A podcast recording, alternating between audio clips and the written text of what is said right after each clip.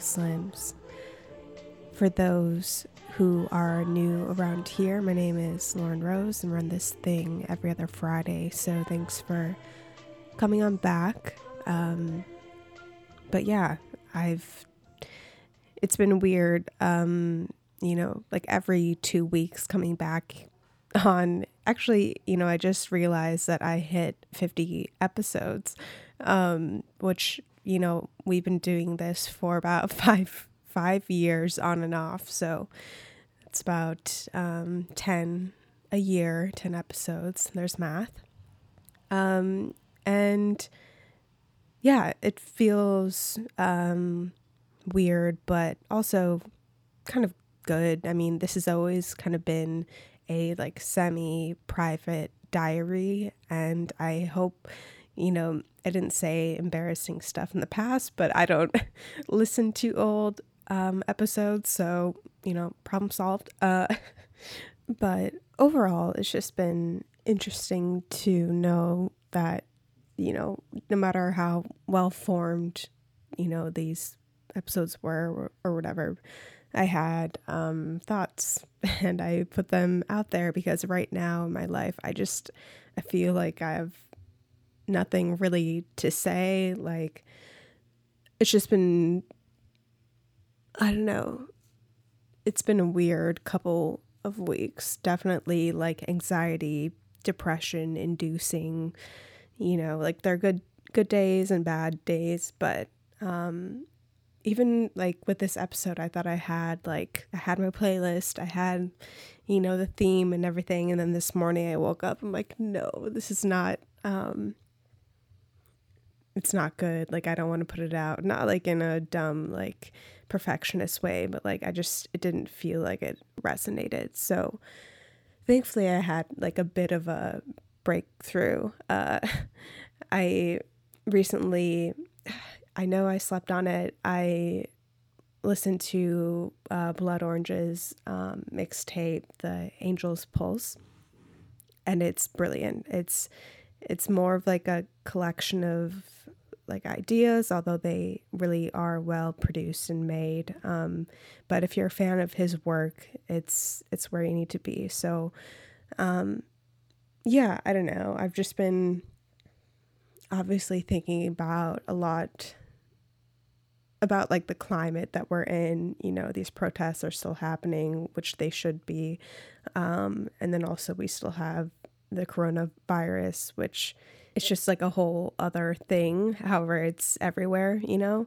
Um, and it's been hard for me to kind of consume media, even, which is kind of like my MO. So I don't know. I think I'm getting towards something, but this um, episode is going to be very much like in the making. you know, it's all about the process of what I'm trying to put out into the world. So, um, with that being said, I'm, I think this is the first time I'm doing this, but I'm I'm gonna play three songs back to back, uh, and they're all from Blood Orange, um, because this album has really interesting snippets of songs, and I found three that just really went together, and it has it, that something is being said, you know. So um, he's gonna take the wheel from here. uh, all right. So the first song is "Today," followed by "I Want to See You," and then after that is "Something to Do." So enjoy.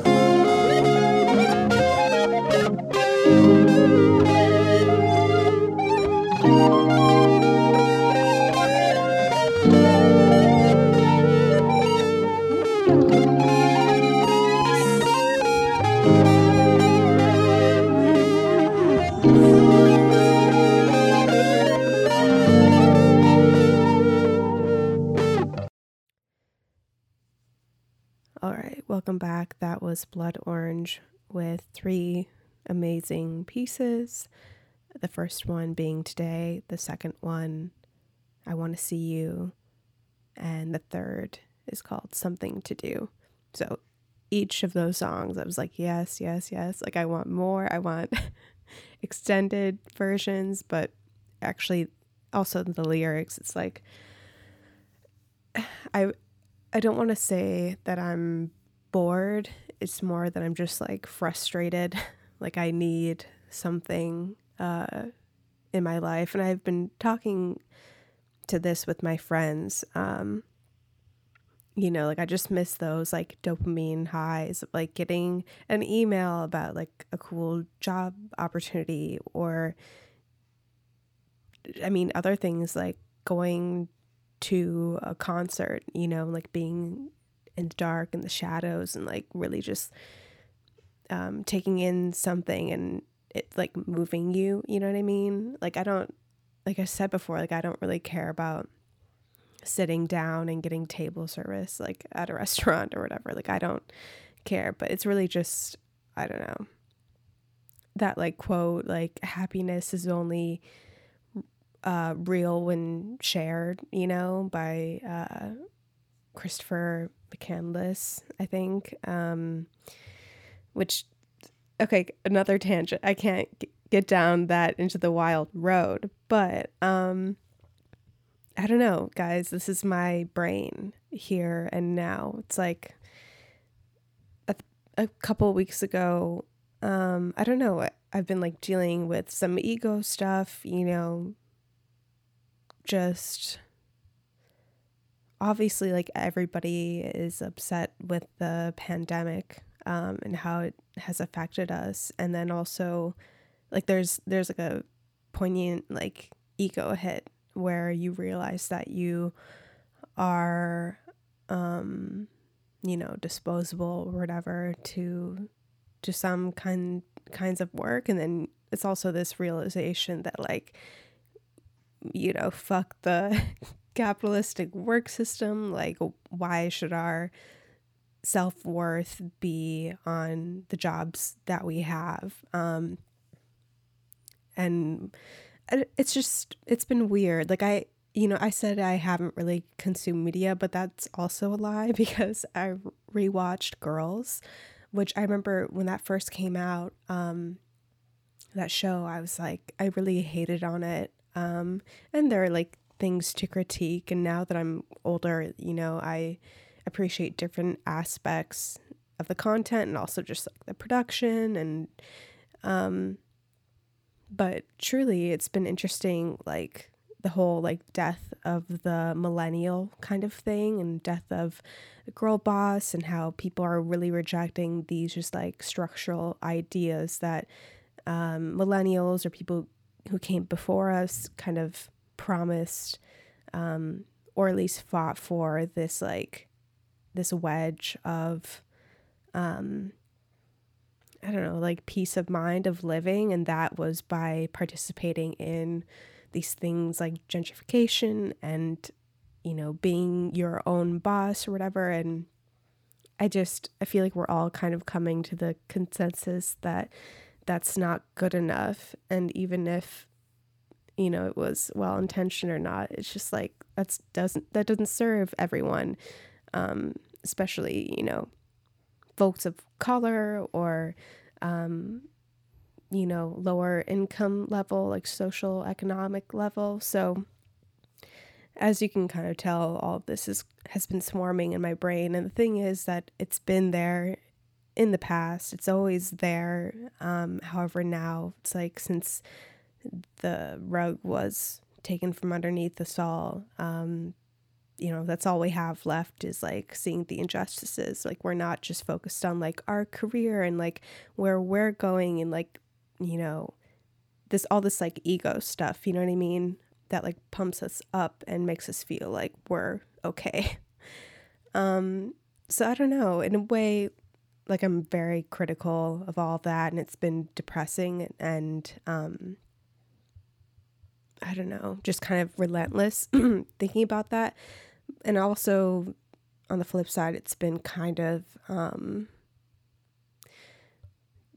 great in a way because it's like watching, you know, a city burn. It's like, all right, like from this, we have to do something different. And I feel like there's so many great activists and great people like starting to forge away and you could already tell like in other facets like like i said like influencers are going back to you know posting their regular content videos and showing you like jewelry that they got sent or whatever. It's like that might stay um but the way that i'm going to be living and with my friends you know the goal is to just like let's not like indiscriminately spend money like let's just go to the park and talk and catch up and like support each other and spend our downtime, you know, not worrying about, I don't know, like where we're going to vacation next, as opposed to like how we're going to help, you know, deconstruct the system. So I don't know you know, the other big piece that I've been thinking about recently is just like how we have gotten here.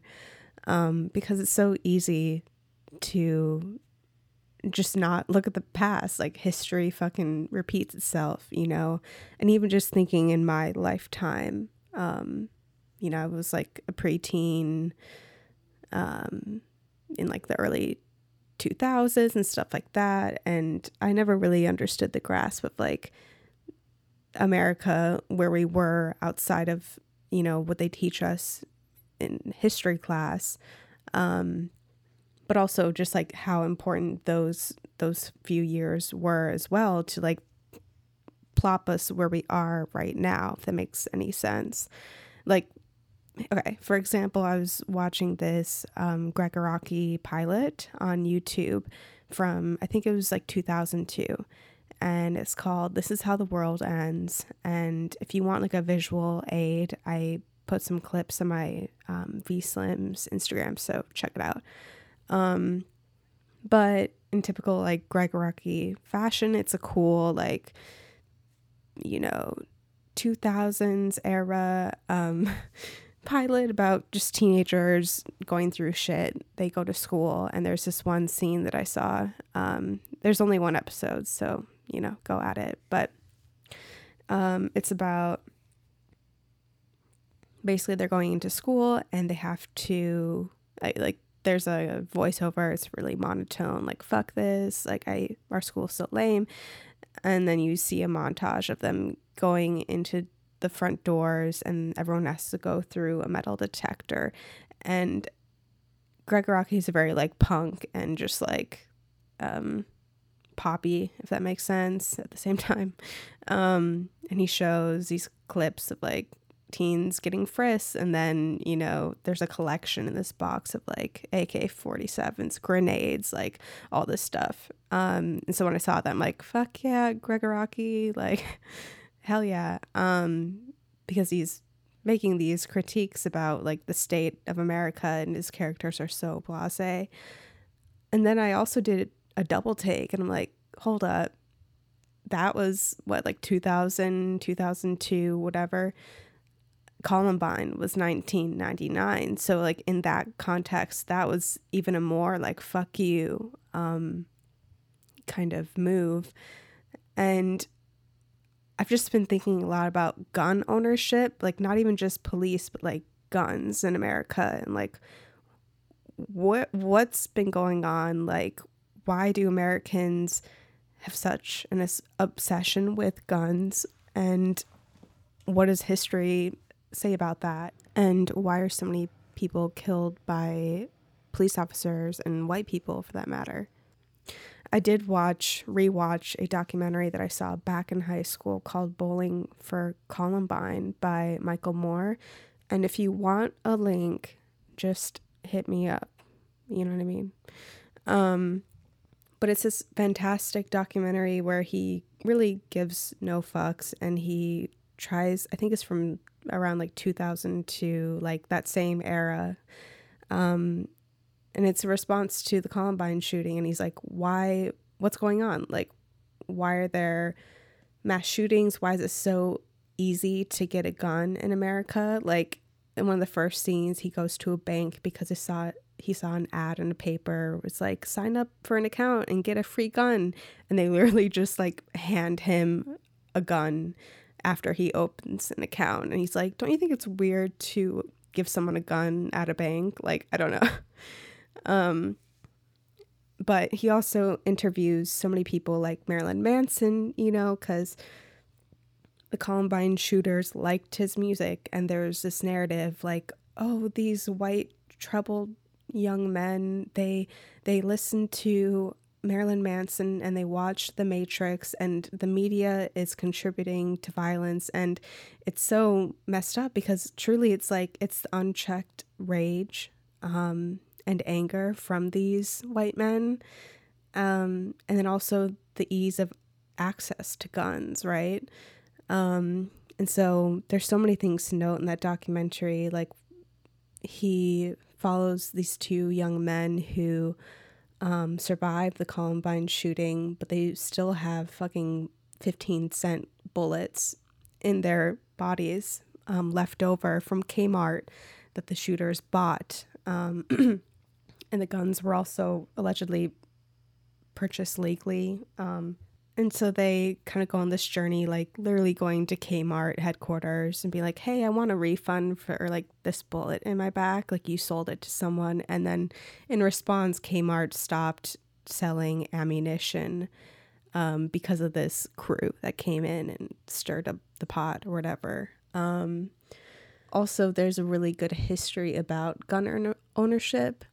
You know, like thinking back, especially in the South when slaves were quote unquote freed, like I use that word loosely, um, suddenly all these white, you know, landowners were scared because these people, rightfully so, were, were starting rebellions against them, but also just trying to live their life. And they're like, they were scared for their own lives. So they demand guns. And then if a free black man wants a gun, well, he has to get a permit. And they also barred, you know, black men from having guns to begin with um, or made it super hard for them to have it. So, truly, I feel like this obsession with guns is less about like hunting, you know, because like Canada has that. A lot of people own guns in Canada, but it's more about like protection and self defense. Um, and just like Americans' obsession with, um, you know, people are going to attack you after literally they've attacked everyone else before. Um, and so that's kind of what I see now in this era. It's like everyone's so defensive and they want to hold on to all these quote unquote freedoms that they have. But, you know, as soon as violence happens in community that's not theirs, well, then they have some two cents to say about that, you know? Um, so it's a really great documentary. And to kind of accompany that, there's a really fantastic film by Gus Van Sant called Elephant, which is it's really hard to watch, but it's kind of a loose interpretation of Columbine. Um, but there's just like a scene where it's like the son and his father, and they're literally just watching the school as there's like smoke in the air um, from these pipe bombs that were made by these shooters to terrorize folks. And um, it's just like a really interesting image for like how we tried to soothe the youth in America, you know, how we're all so um, dumbfounded when stuff like this happens. However, we never aimed to or we never tried to stop it before or like educate our, ourselves enough before um, to understand, you know, what led up to that moment of violence, you know? And also, like Columbine in particular is really charged because, you know, they, they keep on saying with that one in particular that it was like, you know, they picked people randomly and it was more about, you know, they were bullied and they just want to cause terror and stuff. But there are firsthand accounts of students who who witnessed um, them kill this man, this black man, Isaiah Shoels, I think's I think that's how you say it. Um, they witnessed the gunman like use the N word against him or be like, oh, pick that that one off, you know. Meanwhile, like these kids probably thought that they weren't racist or they were like anti-racist. I'm like, what? You know, like all of this is weaved together. It's like it's not a separate issue. And I think learning about those at least Bowling for Columbine in particular, learning about that and like gun control in the US and the roots of that has been really um, poignant and like necessary for this time um, because history is just repeating itself. And like, I hate to be grim, you know, but I think as, as soon as things open back up again, like, we will see even more violence, especially in the workplace, because we all know, you know, those shootings where someone got laid off and they're scorned and they come in and they just shoot up the whole place. And it's like, we can't just keep on being, you know, holding these vigils and like being so surprised. Like, we have to control, you know, the access that people have. Um, and make it not okay so people can whistleblow before and they just don't turn their eyes you know what i mean? And what is this obsession with the police as and you know like why do we call the police you know because they have guns so they can protect us? Like what does that say? Like why are we giving these people in particular permission to uh, kill folks? Um, so very charged but just very important stuff. So we're going to take a break, play some music, and then come back and I took questions again this week, so we'll answer those and then wrap it up. So, a band that is good to me and suits me a lot is Cocteau Twins.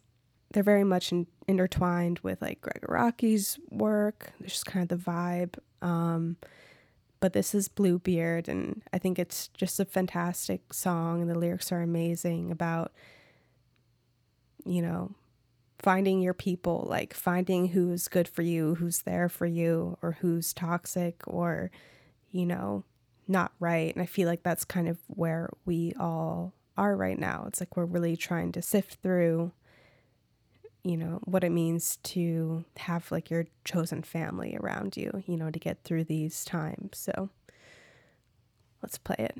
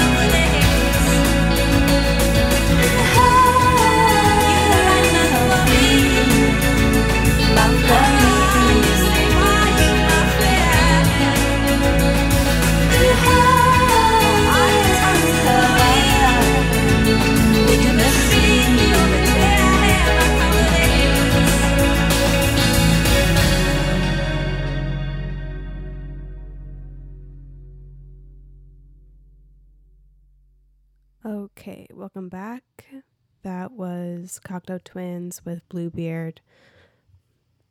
Iconic, legendary, necessary, one of a kind. Um, so good. I, yeah, I just love that. I feel like, you know, at the beginning of the podcast, I said, you know, this is going to be a work in progress, but this is a theme. It's like we have to choose now, like, who are we going to let into our lives? How are we going to understand our past and move forward with our future? And I just love that song. And all, all these songs kind of share similar tones, where it's like, kind of like desperately and anxiously, like, calling out for for people to you know understand you and it's like a scary time but hopefully it can be fulfilling you know what i mean um sorry that's a helicopter. La things. So before i get into questions i just want to say that i finished the derek Cianfrance series i know this much is true which is the book um and Mark Ruffalo, you know, produced it and he stars as these two twins and um it's just an amazing amazing story about one twin who suffers from paranoid schizophrenia and the other who's seemingly normal but also you know has these issues with anger and resentment and it's a story about again your past and your legacy and ancestry and how we kind of uh, let those things define us. And um, I just think it's a really beautiful and sad exploration into pain and, you know, anger, especially in this case that this, you know, white man um, embodies. It, it really ruins his life. Like it puts him into physical danger, you know, the amount of resentment that he has for his life. And beautiful chef's kiss like i'll probably go in, into more depth of it you know in the future because i just want to rewatch i think but um harold budd did the score to it and harold budd has worked with the cocteau twins so it's like this whole family if you if you like this you you're gonna like that you know so I just wanted to mention it because it's one of the best um, things I've seen in a while. So, all right. So I'm taking questions. If you ever want to submit, I usually post something on uh, Instagram stories on my personal account or the V Slims account. So just stay tuned. You know. Um, I have a note from Angie, a personal friend. She just says that she misses me and that I'm a beautiful sunflower. Love you, Angie. Angie and I would go hiking into these really scary, like fields, whatever, in Oakland earlier this year. And we saw we found like a huge ass bone once, and definitely, like I was scared of rattlesnakes because like some guys like, oh, there's one, you know, about 15 yards away, and I'm like doing math in my head. I'm like, how far am I away? um, but love you, Angie. And Yvonne says, Were you Rayanne or Angela in high school? And for those who don't know, we're talking about my so called life. I was definitely, definitely an Angela, but I wanted to be Rayanne because Rayanne was cool and spunky or whatever, but she's definitely a Scorpio, which is terrifying. And my moon is Scorpio, so there's that. But yeah, I need like a full on episode. I mean, I've talked about in the past, but my so called life is truly um, an important piece of television history. And yeah. Um, okay, I got two questions which were amazing or comments, I don't know. Um, one from This Isn't Lindsay and one from Christine Caitlin. Um, this isn't Lindsay says thoughts on the Twister reboot. I actually first watched the movie because of this podcast. Oh my god, amazing. And then Christine Caitlin said thoughts on the news about the Twister reboot because I don't want it. It won't be the same without Bill Phillip and the score isn't by and if the score isn't by Mark Mancina, I'll be sad. Yes. Um, thoughts on the reboot? I don't want it. I, do not want it. But the same thing is happening with the craft apparently. Like I was watching I think Rachel True um I was watching like a live that she did. She's like, they never hit me up, so I don't know what's happening. I'm like, how can you not you know, she was in the craft, you know.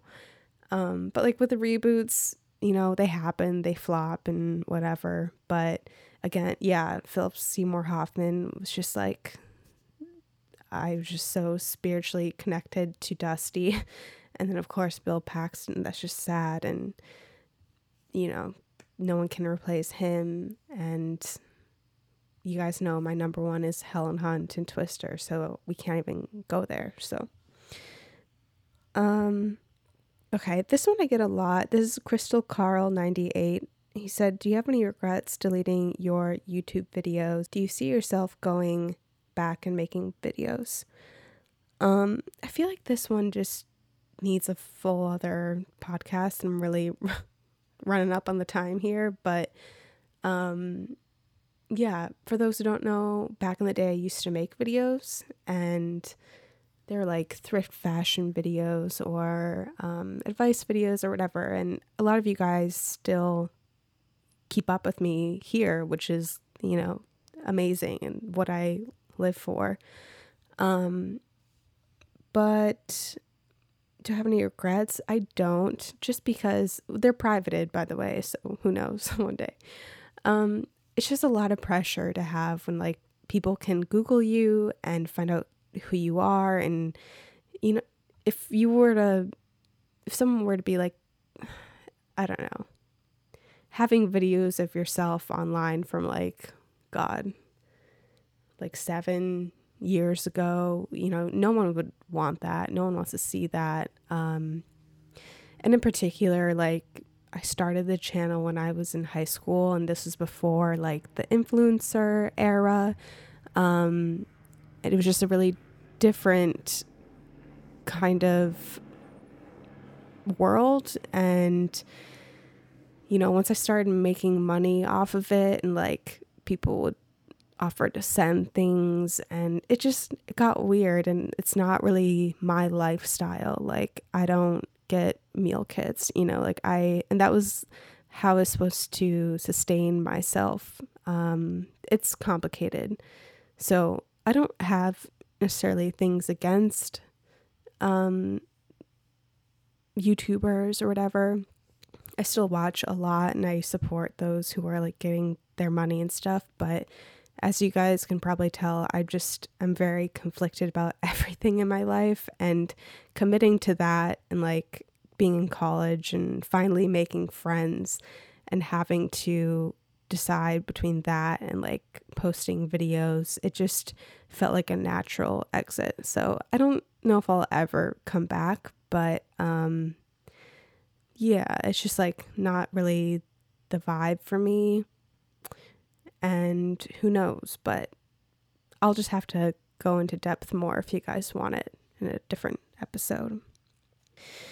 Um lastly, let's see, let's do one more. Caitlin Tiff says, I'm nervous about the unpredictability of working in the arts. Do you have any advice? Well, you are speaking to someone who's unemployed currently because of Corona. Um, I don't, working in the arts is not glamorous and it's hard, but you know, if it's something that you naturally are inclined to do, you gotta follow it. Like that's what I'm saying to everybody in this pandemic. Like you have seen, you know, the worst of it. Like right now, like even the people who did have reliable jobs have lost them, or have their hours reduced. You know. And so, and even life, it's obviously so fleeting. Like, I've had someone who passed away from the virus, you know, close to me. So it's like, like this is your one life and if it's if working in the arts is what you think you need or want and want to have as like a legacy for yourself like just fucking do it like this is now the time it's not going to be easy and you might need to transition or maybe figure out some sort of like money situation where you can support yourself or balance yourself but like you just got to do it you know? There's no like waiting around. And you know on a personal note like when i was in high school my father was laid off from his job and this was like a company that you know everyone knows about and growing up like that was like whoa like i don't know. It was such like an american thing to be to assume that you're going to have a career for the rest of your life with one company. And when that happened like i just remember i don't know we were all like sitting around and my mom was sick too so it was really hard when he lost his job because she couldn't work. And it was the first time I mean, I hope my parents aren't listening to this, but that I saw like my father really cry, you know, and that was just like super hard because you want the people who will support you in all these ways to be happy and not feel like, yeah, like their life was uprooted, even with a stable job. So after that point, you know, I've really come to terms with like even if I get a dream job in the arts whatever, like nothing is forever and you have to always be independent and figure out ways, you know, to live and to have meaning.